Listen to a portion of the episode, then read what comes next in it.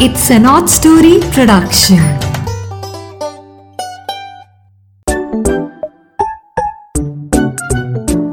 Hello Neera की नैया के प्यारे प्यारे दोस्तों, आप सब कैसे हैं? खूब सर्दी मना रहे हैं, है ना? अब तो ठंड धीरे धीरे कम हो रही है। तो आज नीरा की नैया आपके लिए एक बढ़िया सी कहानी लेके हाजिर हुई है। आज की कहानी का नाम है लेट द सन शाइन हाँ सनशाइन हमारी लाइफ में कितनी ज़रूरी है? इसी से रिलेटेड ये कहानी है। तो हम अभी शुरू करते हैं, लेकिन मैं आपसे एक रिक्वेस्ट फिर से करना चाहूँगी कि आप ये सभी कहानियाँ अपने रिलेटिव्स को, अपने फ्रेंड्स को, अपने क्लास फेलोज को, जितने दोस्त हैं, सबको सुनवाओ, ताकि सबकी लाइफ में थोड़ा थोड़ा चेंज आता जाए और पॉजिटिव चेंज आए। ठीक है? अब हम शुरू करते हैं कहानी। Let the sun shine Sonam school से टू थर्टी पर घर आती थी। आते ही वो अपने कमरे की ट्यूबलाइट जलाकर अपना बैग टेबल पर रखती और हाथ मुँह धोने बाथरूम में चली जाती। उसके कमरे में बड़े भारी टेपेस्ट्री के बड़े सुंदर पर्दे लगे थे। बाथरूम में भी उसको लाइट ऑन करनी पड़ती थी। तभी वो लाइट ऑन करके फिर बाहर आ जाती और फिर अपने मॉम के बेडरूम में चली जाती। अक्सर दोनों कमरों के पर्दे सदा दिन भर बंद रहते थे, इसलिए नेचुरल लाइट अंदर आने का सवाल ही नहीं उठता था। उसके बाथरूम में भी ब्लाइंड्स लगी थी, इसलिए सुबह के वक्त भी लाइट जलाकर ही बाथरूम यूज़ करते थे सभी। आज की इस ग्लैमर से भरी दुनिया को आर्टिफिशियल लाइट से बहुत प्रेम हो गया है। लोग टीवी भी देखने लगते हैं तो कहते हैं, डिम लाइट में टीवी देखने का बहुत ही मज़ा है। आज सोनम के जैसे लाखों बच्चे हैं, जो दिन दहाड़े पर्दे बंद करके नेचुरल लाइट को घर के अंदर आने ही नहीं देते और ट्यूब लाइट या डल बल्ब लाइट्स करके टीवी देखते हैं या कमरे में डांस भी करते हैं।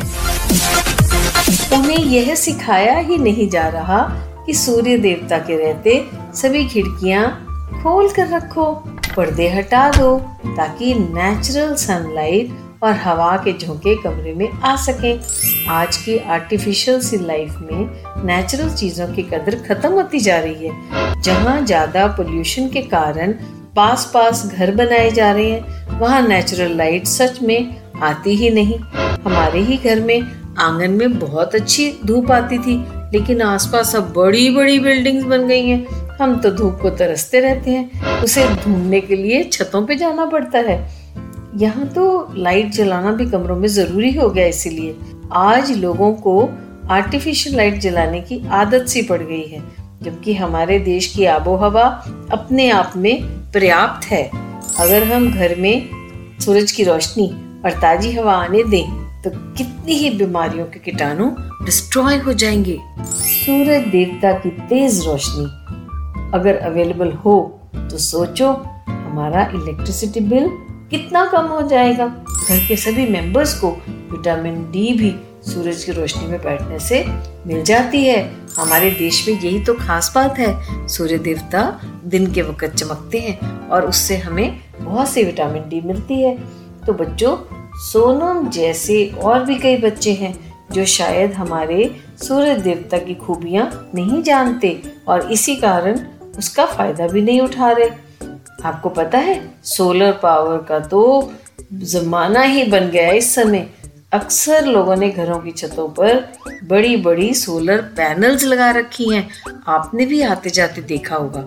और शुक्र है, कम से कम बड़े बड़े संस्थाओं ने, जैसे गुरुद्वारे वगैरह हैं, मंदिर हैं बड़े बड़े उन्होंने तो सोलर पैनल्स को पक्का अपना लिया है।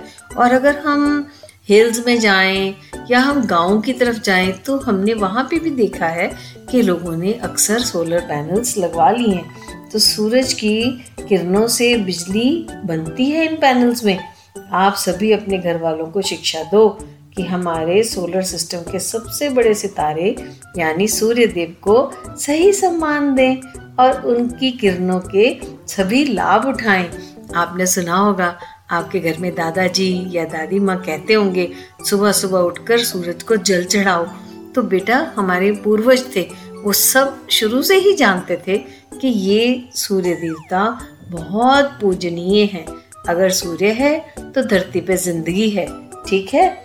इसी के साथ मीरा की नैया आज आपको बाय बाय कहती है और आपसे प्रॉमिस लेती है कि आप सूरज की रोशनी का पूरा पूरा फ़ायदा उठाएँगे, भरपूर फ़ायदा उठाएँगे सेहतमंद बच्चे बनने के लिए और घर का बिजली का बिल बचाने के लिए। ठीक है?